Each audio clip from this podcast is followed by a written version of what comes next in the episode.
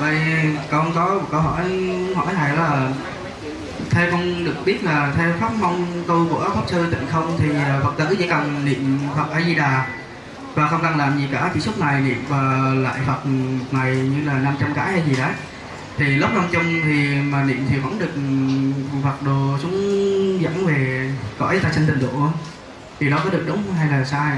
Xin thầy dẫn điều đó nó Dạ. hoàn toàn đúng với hòa thượng tịnh không người chủ trương nhưng mà không đúng với lời đức phật thích ca giảng dạy ở trong kinh a di đà.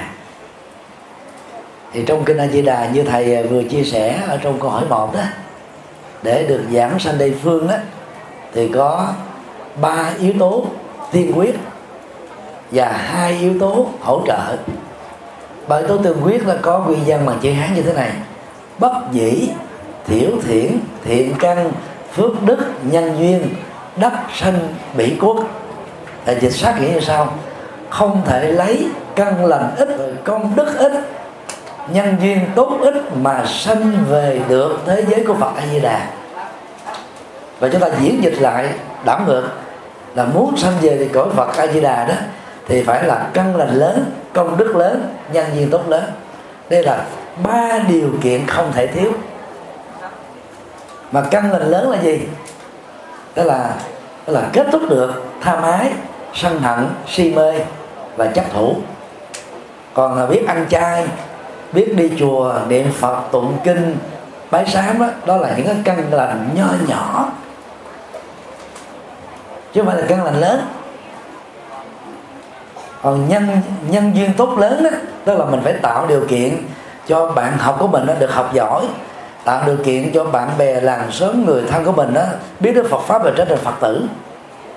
Và mình tạo nhiều điều kiện cao quý để cuộc đời này nó bớt đi nỗi khổ và tăng thêm những niềm đau tăng thêm những niềm vui. Thì đó gọi là nhân duyên tốt lớn. Còn công đức lớn đó, thì chúng ta phải tham gia vào các hoạt động thiện nguyện tình nguyện các cái hoạt động từ thiện xã hội giúp đời cứu người các hoạt động phật sự do các chùa do các tăng ni và cho giáo hội khởi xướng. Để chúng ta đó xây dựng một cõi niết bàn ở trên trần thế này. Chứ còn mà à, ờ, lâu lâu mới giúp người lần đó thì cái đó là căn cái, cái cái công đức bé thôi nho nhỏ không đáng kể là không đủ tiêu chuẩn. Hai cái phương pháp hỗ trợ đó gồm có ờ, quán pháp âm. Và nguyên văn ở trong kinh A Di Đà nói như thế này. Phải nhận thức được các cái hiện tượng ở trong cõi đời này như là gió thoảng, mây bay, suối chảy, thông reo, chim hót líu lo. Đều là những cái phương tiện, tiên sức, tứ diệu đế, bát chánh đạo, bảy bồ đề phần. Và nói theo cái nghĩa triết lý là gì? Lấy dữ liệu ở cõi ta bà này. Vốn có nhiều cái khổ đau thành đó là cái cái nhân để xây dựng tịnh độ hiện tiền. Có nghĩa là không chối bỏ cuộc đời này. Tức là phải lấy cái cuộc đời này làm chất liệu, giống như là hoa sen. Lấy bùn nhơ nước động làm bối cảnh để cho nó trở nên đó là là đặc biệt hơn các cái chủng hoa còn lại, có đầy đủ gương nhụy, cánh và hạt. Và điều này nó khác hoàn toàn với một số ờ, ờ, người chủ trương tịnh độ đó là phải chán ghét cõi ta bà đam mê cõi tịnh độ và chữ hán nó gồm có à, sáu chữ như sau. Yểm ta bà hân tịnh độ yểm là chán ghét chán bỏ từ bỏ. Ta bà đó là quả địa cầu chúng ta đang sống. Hân á, là đam mê hân quan, hướng về. Hướng về cái gọi tây phương của đức phật a di đà đang khi đức phật ở trong kinh a di đà kêu chúng ta sử dụng dữ liệu của quả địa cầu này dữ liệu của cuộc sống này, dữ liệu của cộng đồng này, dữ liệu của đất nước việt nam này và dữ liệu của gia đình chúng ta và của bản thân mình để xây dựng tịnh độ hiện tiền. Có nghĩa là không có chán bỏ cuộc đời. Chúng ta thấy là giữa lời Phật dạy và giữa lời của những vị mà chủ trương và tịnh độ nó khác nhau xa lắm. Chúng ta nên chọn Đức Phật. Niệm Phật nhất tâm bất loạn á, thật ra đó chỉ là cái kết quả khi chúng ta hội đủ được bốn điều kiện như trên thôi. Căn lành lớn, công đức lớn, nhân duyên tốt lớn và quán pháp âm. Nếu người nào mà không có đủ bốn yếu tố này á, thì khó mà nhất tâm bất loạn được lắm. Thì lúc mà mình đang niệm á, mà thiếu bốn yếu tố này đó, chúng ta chỉ có đạt được chánh niệm nhất định đó một thời gian ngắn.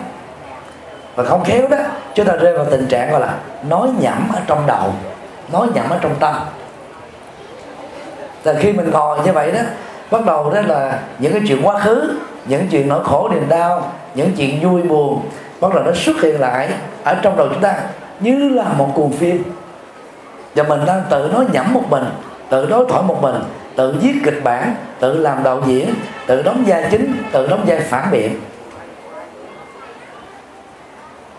Do đó đó, bỏ bốn yếu tố đầu là một sai lầm rất lớn của rất nhiều người tu theo tịnh độ tông. Và cho rằng nó chỉ cần có niệm phật thôi, có thể giải quyết hết các vấn đề đó, thì cái đó nó trở thành là mê tín dị đoan, trái ngược một trăm phần trăm với đạo Phật do Đức Phật Thích Ca truyền bá. Hòa thượng Tịnh Không à, có chủ trương qua hai câu, Niệm Phật một câu phước sanh vô lượng, Lại Phật một lại, tội diệt hà sa. Ở đây à, các bạn trẻ có thuộc câu này không? rất may các bạn nói là không có thuộc. Chứ thuộc hai con này mà làm theo hai con này đó, Phật giáo trở nên là mạt riệp luôn. Dần à, giới trí thức, giới kinh doanh, giới chính trị, giới trẻ người ta sẽ quay lưng với đạo Phật vì một chủ trương mê tín như thế. Lại Phật một lại. Thì làm sao mà tội diệt hại xa được?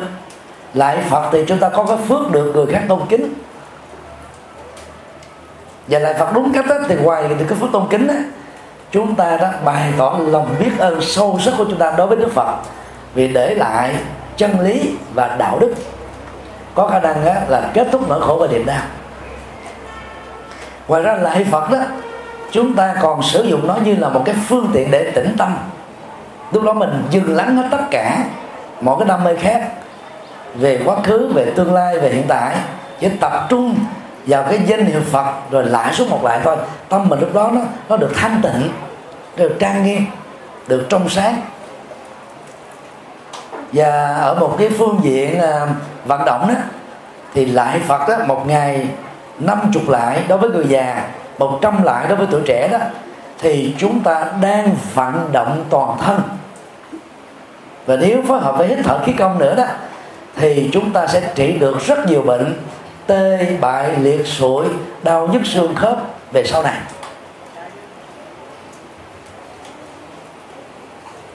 Với lại Phật không thể là tội việc hạ sa được. Tội muốn kết thúc chúng ta đó phải đó đầu thú với luật pháp. Chỉ có luật pháp mới được quyền ăn xá. Và ở mỗi quốc gia, thường là nguyên thuộc quốc gia, ăn xá vào ngày độc lập hay là ngày quốc khánh. Nếu chúng ta có những nỗ lực, cải tạo tốt ở trong trại giam. Còn những cái tội lỗi mà luật pháp chưa có sờ gái thì nó sẽ trổ theo nhân quả và đó nhân quả sẽ không bao giờ buông tha những người nào đã làm việc xấu. Chúng ta chỉ có làm theo lời Phật dạy là chuyển nghiệp. Ví dụ trước đây đó hay là chị em phụ nữ nào lỡ mà phá thai năm mầm sống thì để chuyển nghiệp phá thai này đó thì phải phát tâm hiến mô hiến sát à, hiến thi thể cho y học thì mỗi một cái thi thể sau khi chết đó, có khả năng là cứu sống được 8 cho đến 12 người. Có nhu cầu lắp ghép tạng. Thì đó là cái cách mà chúng ta chuyển nghiệp trực tiếp.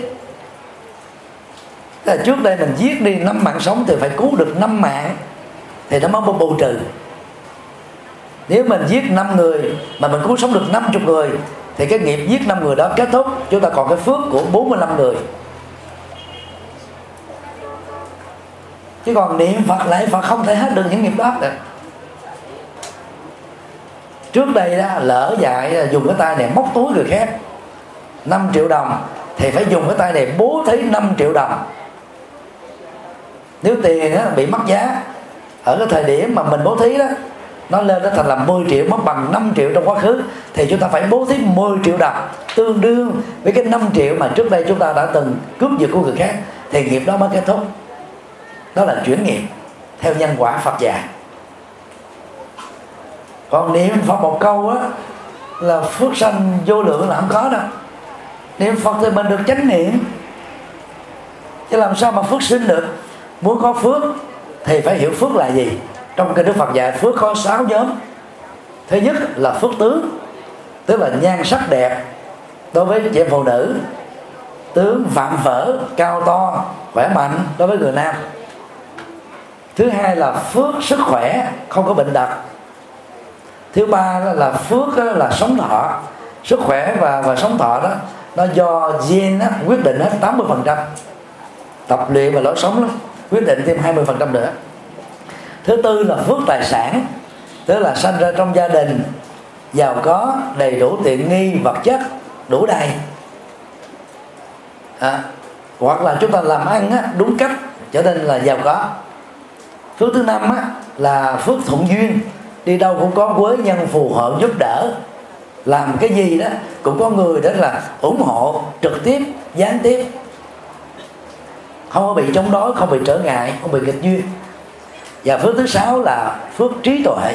Tức là có trí tuệ có hiểu biết có kiến thức. Cho nên đó làm cái gì là thành công cái đó. Đầu tư cái gì là làm giàu ở chỗ đó. Giải quyết vấn đề gì đó là dứt điểm ở chỗ đó. Đó là sáu phước mà các phật tử tại gia cần sở hữu. Như vậy là mình muốn có cái phước nào, chúng ta phải gieo nhân của cái phước đó, nó mới trổ quả. Chứ còn niệm phật không mà nói là trổ được như thế là sao được? Không thể được. Còn cho rằng đó, chỉ cần có niệm phật suốt một kiếp người, sau khi chết là giảng sanh địa phương đó, mơ cũng không được. Vì nó chỉ có một một yếu tố đó là dứt tâm bất loạn thôi. Thiếu bốn yếu tố đầu quan trọng hơn thì làm sao giảng sanh tây phương. Ở cõi tây phương của phật a di đà không có tình trạng làm visa giả hay là hối lộ để được visa, như là một nhân viên visa của Hoa Kỳ ở tại tổng lãnh sự Hoa Kỳ tại thành phố Hồ Chí Minh đã bị bắt cách đây vài năm. Bán visa cho những người phạm pháp với một cái giá rất là cao. Tức là vào tây phương của phật a di đà không thể dẫn chơi được. Do đó đó, các phật tử nào lỡ mà trong nhiều năm qua chỉ có tu niệm phật không, thì nghe lời giải thích vừa rồi đã đừng nên bị sốc. Mà thấy là mình đang còn thiếu sót, cho nên hãy gấp rút một bổ sung bốn yếu tố như trên. Đừng có chán nản, mình làm thiếu sót thì bổ sung thôi làm càng đầy đủ chừng nào thì, thì cái lợi lạc nó đến với chúng ta nhiều chừng đó. Nói tóm lại là các phật tử không nên trông chờ vào ban hộ niệm. Các ban hộ niệm họ cương điệu vai trò của họ. Là lúc họ nổ banh sát luôn. Họ dựa vào đó là hơi ấm dựa vào đó là gương mặt đó, hồng hào dựa vào hương thơm tỏ ra từ cơ thể của người chết. À, dựa vào cái hiện tượng quan học à, của vũ trụ mà họ nói là đây là những cái dấu hiệu giảng sanh về cõi cực lạc của Phật A Di Đà cái đó là nói dốc không có thật. Và không có kinh nào nói điều đó. Đó chỉ là những lời đồn thổi mê tín dị đoan ở trong dân gian của Trung Quốc và ảnh hưởng đến à, cái trường phái tịnh độ ở tại Việt Nam. Chứ không phải là chân lý để xác định. Còn chân lý xác định là Đức Phật ai à, Thích Ca đã nói gồm có năm điều như thầy vừa chia sẻ đó.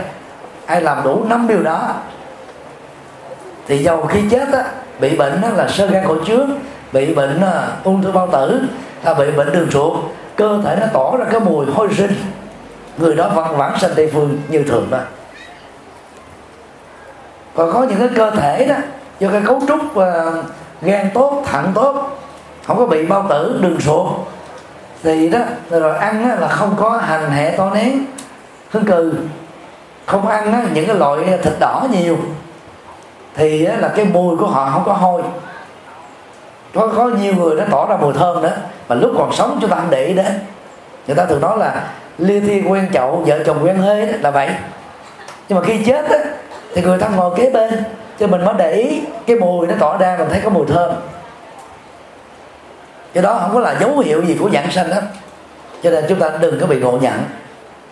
Do đó phải dựa vào kinh a di đà để chúng ta tu một cách chắc chắn còn dựa vào một số cái trường phái tịnh độ đôi lúc mà người ta rất là phương tiện. Ta hạ thấp đạo phật xuống để mà dụ dỗ một số người mê tín dị đoan vào trong đạo phật. Như đó là phương tiện thôi chứ không phải là chân lý. Cho nên việc tu phải tu hết sức nghiêm túc.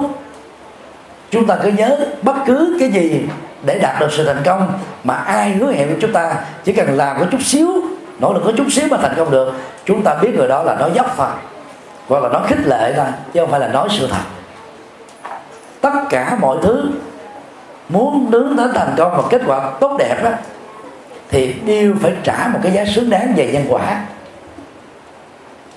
Để đậu đậu lỗi giỏi thôi, các con nó phải nỗ lực học cả một năm trời.